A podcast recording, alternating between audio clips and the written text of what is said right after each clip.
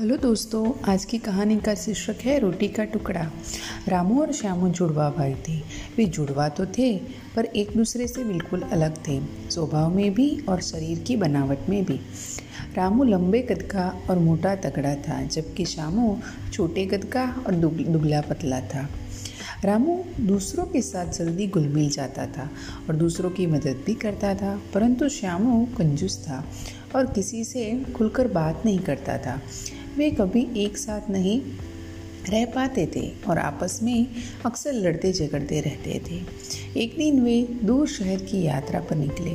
वे एक जंगल से होकर गुजर रहे थे। उनकी माँ ने रास्ते के लिए खाना बनाकर दिया था। रास्ते में चलते हुए आपस में लड़ते झगड़ के वे बरगद के एक पेड़ के नीचे पहुँचे। पेड़ के पास में एक सरोवर था, गर्मी का महीना था और भरी दोपहरी का समय था। दोनों भाइयों को ज़ोर की भूख लगी थी और वे प्यासे भी थे। वे बदर, बरगद के नीचे बैठकर खाना खाने के लिए तैयार हो गए। वहाँ कुछ और राहगीर भी बैठे थे। कुछ खाना खा रहे थे तो कुछ आराम कर रहे थे।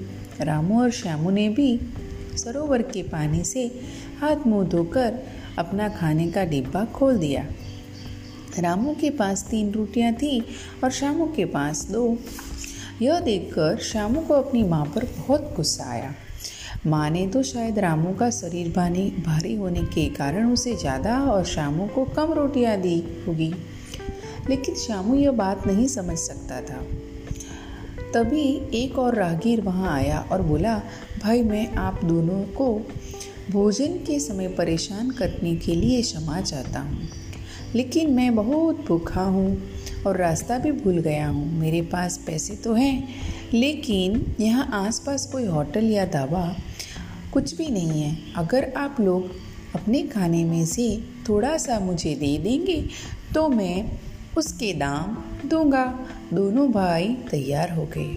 रामू इसलिए तैयार हुआ कि उसे पैसे मिल रह, मिल कर, मिल रहे थे और शामू इसलिए तैयार हुआ कि वह अपनी रोटियाँ बांटकर खाना चाहता था। इस प्रकार तीनों ने आपस में रोटियों का बंटवारा करके एक साथ बैठकर खाया। जाने से पहले राखी ने चांदी के पाँच सिक्के उनके सामने रखते हुए कहा, भगवान, आप दोनों का भला करे। मेरा पेट भर गया, अब मैं संतुष्ट हूँ। खाना तो किसी को भी खुश और संतुष्ट कर सकता है। लालची से लालची से लालची आदमी भी कभी न कभी संतुष्ट हो जाता है। रामू ने चांदी के पाँच सिक्कों में से दो श्यामों को दिए और शेष तीन अपने पास रख लिए। यह देखकर श्यामू आग बबूला हो गया। वो कहने लगा राखीर को हम दोनों ने ही नहीं ने ही खाना दिया था तो दोनों को बराबर पैसे मिलने चाहिए। मुझे आधा सिक्का और दो। इस पर रा, रामू ने मुस्कुराते हुए कहा मैंने सोचा कि मेरे पास तीन रोटियाँ थी, इसलिए मुझे तीन सिक्के मिलने चाहिए।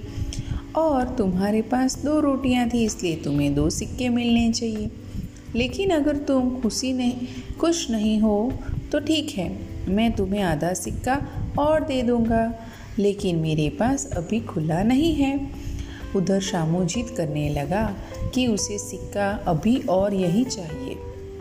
रामू को कुछ नहीं सूझा। तो वह एक साथी राहगीर के पास पहुँचा, जो पास में ही बेटा पहले से उनकी बातें सुन रहा था।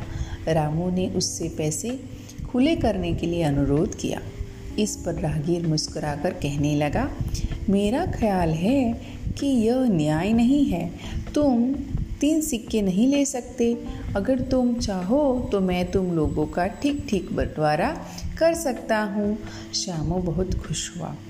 उसने कहा, ठीक है, आप न्याय करें। हम वैसा ही करेंगे जैसा आप कहेंगे। इस पर राहगीर बोला, मेरी बात ध्यान से सुनो। तुम दोनों के पास कुल मिलाकर पाँच रोटियाँ थी और तीन लोगों ने बराबर रोटियाँ ली। इसका अर्थ यह हुआ कि हर रोटी के तीन बराबर हिस्से किए गए। इस प्रकार कुल पंद्रह हिस्से हुए। अब रोटियों के पंद्रह टुकड़े तीन आदमियों ने मिलाकर खाए, यानी प्रत्येक को पाँच टुकड़े मिले। रामू के पास नौ टुकड़े थे और उसने पाँच टुकड़े खाए।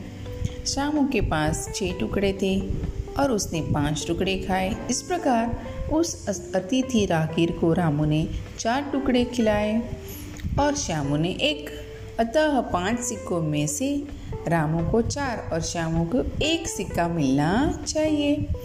इस फैसले से श्यामू बहुत शर्मिंदा हुआ। उसने एक सिक्का अपने भाई को वापस दे दिया। बच्चों, कहानी कैसी लगी आपको? इस कहानी से हमें क्या सीख मिलती है? हमें भी बुद्धि का इस्तेमाल करना चाहिए।